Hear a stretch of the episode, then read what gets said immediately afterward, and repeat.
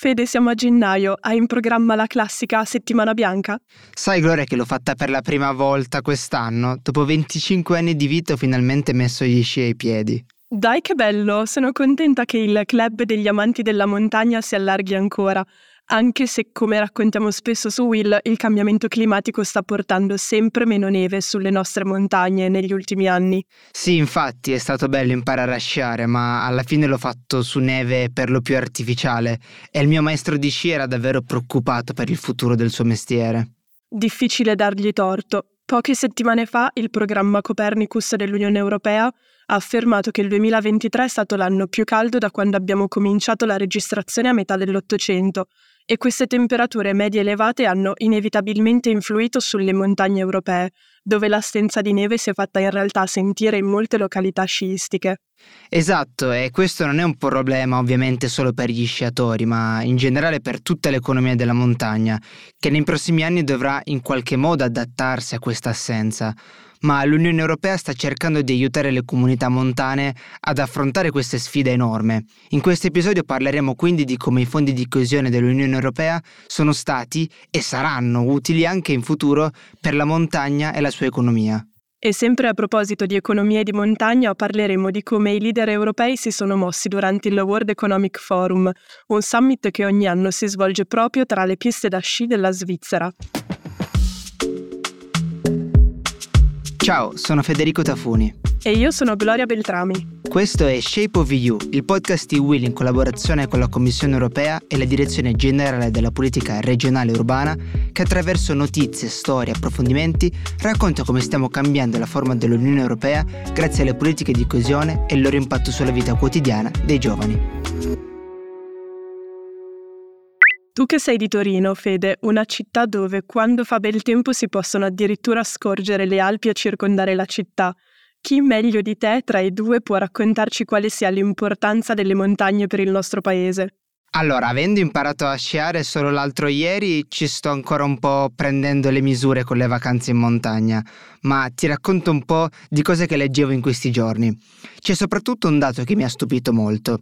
L'Italia ha un primato molto importante per quanto riguarda l'economia montana. Secondo Eurostat siamo infatti il primo paese dell'Unione Europea per P I L realizzato nelle province montane, o comunque nelle province in cui almeno metà della superficie o della popolazione vive in aree montane. E non solo siamo i primi, ma abbiamo una quota più che doppia rispetto alla media europea.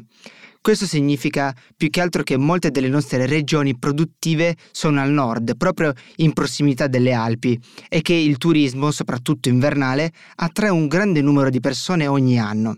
E si vede, dato che tra dicembre e febbraio le località di montagna vengono sommerse da un totale di trentanove milioni di visitatori.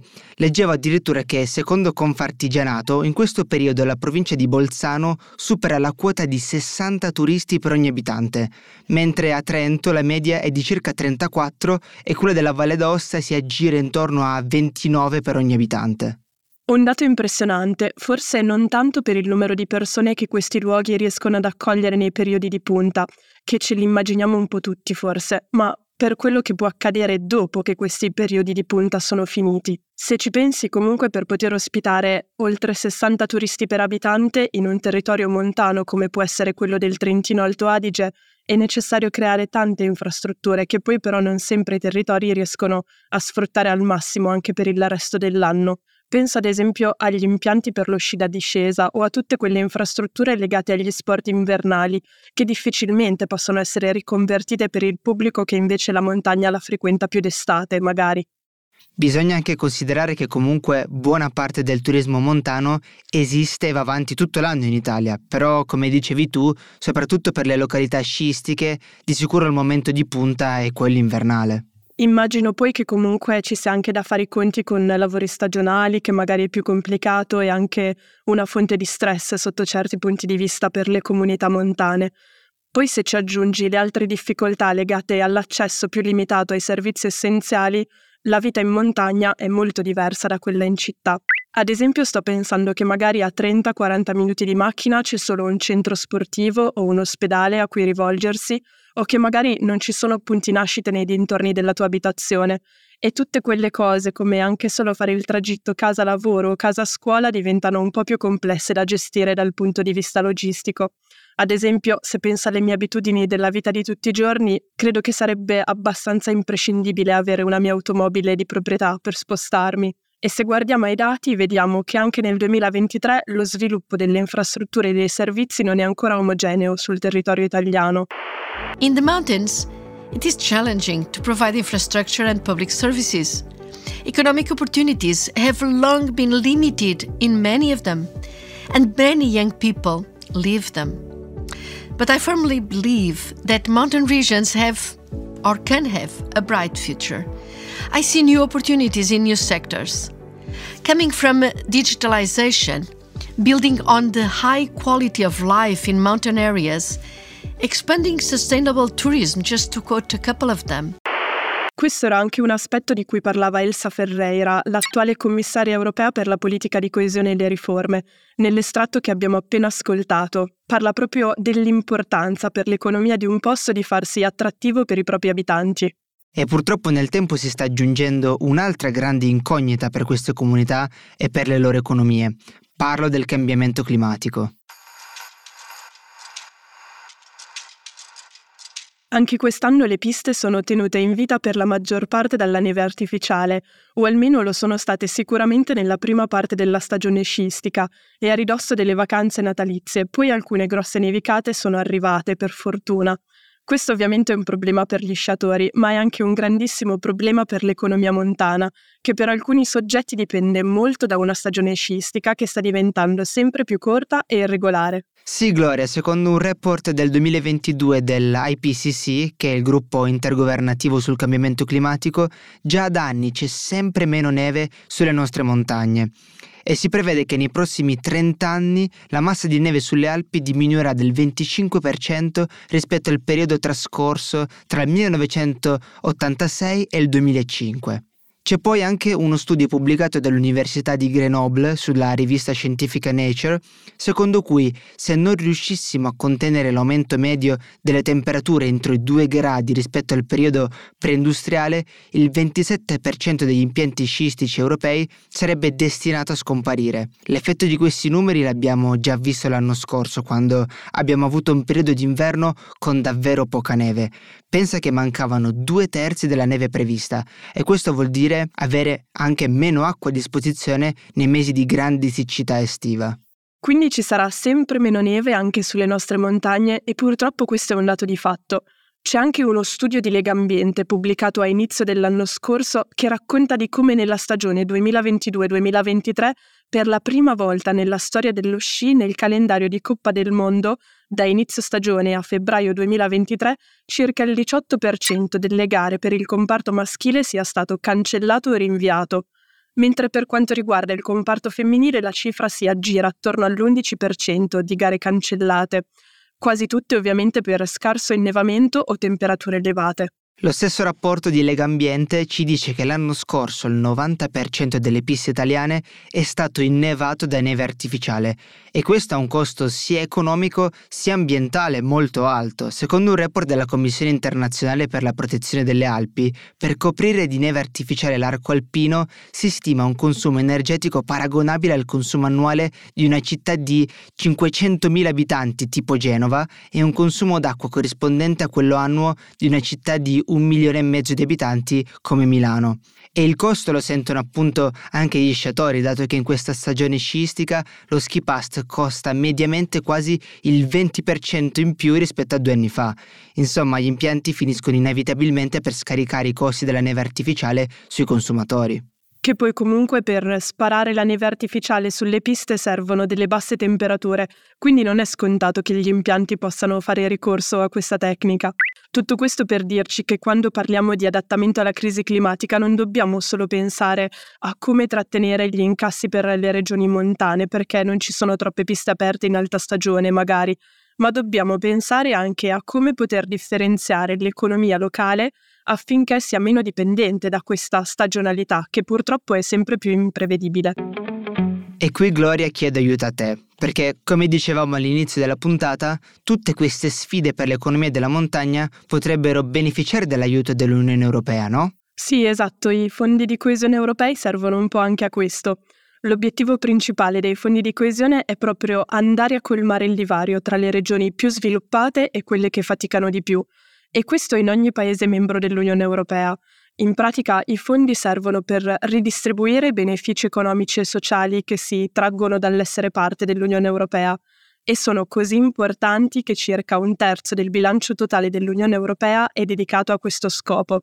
Che poi in generale, per le aree di montagna italiane, essere nell'Unione Europea è già di per sé un grande beneficio, perché questo facilita il libero spostamento di turisti e lavoratori che possono contribuire allo sviluppo dell'economia locale, per esempio trascorrendo lì qualche giorno di vacanza e usufruendo dei servizi messi a loro disposizione. E poi c'è il tema dell'accesso ai servizi di cui parlavamo prima. Qui secondo me gli amministratori locali delle comunità montane ci potrebbero raccontare moltissimi aneddoti, perché i fondi di coesione possono essere usati proprio per ridurre le distanze e facilitare l'accesso a ospedali, scuole e altri servizi. Anzi, ho scoperto che ne sono stati stanziati proprio per contrastare l'effetto del cambiamento climatico nelle comunità montane. Possono essere usati per proteggere la ricchezza di biodiversità, ma anche per aiutare la popolazione e l'economia all'adattamento. Vero, molto vero, ma tra l'altro sul sito Euromontana possiamo consultare tutti i vari progetti per cui sono stati stanziati o è stato programmato di usare i fondi di coesione, e il sito copre tutte le regioni montane d'Europa. Dati alla mano ci sono davvero tanti stanziamenti, e la cosa più interessante è che molti di questi hanno un doppio scopo. Un comune può puntare a modernizzare le proprie infrastrutture e aiutare le piccole e medie imprese del territorio, oppure promuovere iniziative locali e allo stesso tempo contribuire alla transizione energetica. Community, abbiamo bisogno di voi. Se conoscete storie interessanti di paesini di montagna, o perché no anche dell'entroterra italiano, che hanno fatto buon uso dei fondi europei, noi siamo mega interessati all'argomento. Scriveteci a europa chiocciola willmedia punto it oppure usate il box che trovate sotto la descrizione di questo episodio. Nel frattempo noi vi raccontiamo di un paio di progetti che abbiamo scoperto essere stati realizzati negli scorsi anni e che appunto hanno usato i fondi europei di coesione per mitigare gli effetti del cambiamento climatico. Il primo è il progetto Smart Altitude, che comprende tutte le località sciistiche alpine. Tra il duemiladiciotto e il duemilaventuno in queste località è stato prima di tutto installata una pompa di calore gigante per recuperare il calore prodotto dagli impianti di risalita, riducendo così del dieci per cento il consumo energetico. Poi sono stati costruiti edifici a basse emissioni di carbonio per i turisti, che vengono riscaldate usando anche l'energia accumulata da questa macchina, anziché disperderla nell'ambiente. E c'è poi il progetto Interreg Euromed, che usa i fondi di coesione per promuovere la collaborazione tra i paesi che condividono l'accesso ad aree montane comuni. Questi fondi vengono usati nella zona compresa tra Pirenei, Alpi e Carpazi per adattare le zone montane al cambiamento climatico e prevenire catastrofi per gli ecosistemi, tra cui anche gli incendi che abbiamo visto verificarsi con maggiore intensità e frequenza negli ultimi anni, anche a causa del cambiamento climatico. I fondi europei quindi ci possono aiutare anche a migliorare l'efficienza energetica degli edifici, perché facilitano l'accesso alle rinnovabili e ai trasporti pubblici a basse emissioni. Inoltre portano avanti delle buone pratiche che promuovono un turismo più sostenibile, oltre che a una maggiore protezione della biodiversità. Rimanendo in montagna, questa settimana si è svolto un summit molto importante proprio in una delle località sciistiche più famose e forse anche più esclusive d'Europa. Stai per caso parlando di Davos? Mm-hmm, esatto, parlo proprio del World Economic Forum, un'organizzazione internazionale no profit che ogni anno organizza a Davos, in Svizzera, un summit che ha lo scopo di far incontrare e dialogare aziende, uomini d'affari, capi di Stato e attivisti per trovare soluzioni a problemi globali che vanno dall'economia fino ai cambiamenti climatici. Ma a questo punto vorrei chiedere a Pietro Valetto, autore di Economia in Will, se ci può parlare di cosa hanno fatto e cosa si sono detti questi leader europei durante il summit di quest'anno. Ciao ragazzi, come sapete anche quest'anno tra le dozzine di jet privati che si vedono atterrare in quella piccola cittadina svizzera da undicimila abitanti ci saranno stati anche quelli dei funzionari europei. Veramente spero che con me minimo abbiano tutti preso lo stesso aereo per arrivare a questo prestigioso evento, anche se ho controllato e sono effettivamente quasi dieci ore di macchina da Bruxelles, quindi in questo caso direi che un volo è giustificato. La Presidente della Commissione Europea, Ursula von der Leyen, è stata accompagnata a Davos dal Commissario per il Clima Hoekstra, la Vicepresidente la Commissione Europea Suica e Christine Lagarde, la Presidente della Banca Centrale Europea. Dei primi due accompagnatori avevamo anche già parlato in episodi precedenti, se vi ricordate. Vi devo dire che questi eventi non sono spesso pieni di avvenimenti scoppiettanti, a meno che un capo di Stato o un imprenditore non decida di fare un annuncio spettacolare. Spesso sono una sfilza di discorsi e panel abbastanza dimenticabili, come è stato infatti con i discorsi di Ursula von der Leyen per quanto riguarda alla strategia con l'Ucraina o del digitale per l'Unione Europea. In questi giorni ho letto un ottimo articolo di Politico che parla proprio di questo tema, ovvero di come ci siamo immediatamente dimenticati delle promesse fatte dalla Presidente della Commissione Europea all'ultimo appuntamento a Davos, quindi un anno fa nel duemilaventitré. Politico ha evidenziato come le promesse dell'anno scorso per quanto riguarda il finanziamento di imprese tech concentrate sul salvare il mondo dal cambiamento climatico non si sono mai realizzate. Non è stato infatti creato il fondo sovrano promesso per incentivare il reshoring della produzione manufatturiera e quindi aumentare la sostenibilità delle industrie europee. Quest'anno quindi, più che concentrarsi sulle visioni per l'anno prossimo, il mondo sta guardando alle promesse passate e si chiede quanto questo appoggio dell'Unione Europea alla transizione climatica sia consolidato negli anni a venire. Insomma, tra luoghi di montagna che vengono ripensati e persone che pensano alle sorti del mondo mentre stanno in montagna, direi che abbiamo toccato un bel po' di temi interessanti, anche da tenere d'occhio quest'anno. Nel frattempo, se vi va, potete scriverci e dirci cosa ne pensate di questo podcast, come possiamo migliorarlo e, perché no, se c'è anche qualche storia che secondo voi dovremmo conoscere, i nostri contatti sono sempre quelli. La mail è europa chiocciola willmedia punto it, ma come Will ci trovate anche su Instagram e su tutto il resto. Chiudiamo la sezione degli annunci raccontandovi che martedì trenta gennaio saremo a Parigi per incontrare la community di expat italiani residenti in Francia. Su Instagram o per email potete scriverci per avere maggiori informazioni se siete interessati. Intanto grazie a chi ci ha ascoltato fin qui, ci risentiamo sicuramente tra un paio di settimane. Ciao! Shape of You è un podcast prodotto da Will Media. La cura editoriale è di Francesco Zaffarano e Paolo Bovio. Gli autori e le autrici sono Federico Tafuni, Pietro Valetto e Gloria Beltrami. La produzione è di Stefano Mangone. La regia e il sound design sono di Lorenzo Marsiglia. Il coordinamento è di Gloria Beltrami. Questo podcast è finanziato dall'Unione Europea. Le opinioni espresse appartengono tuttavia al solo o ai soli autori e non riflettono necessariamente le opinioni dell'Unione Europea.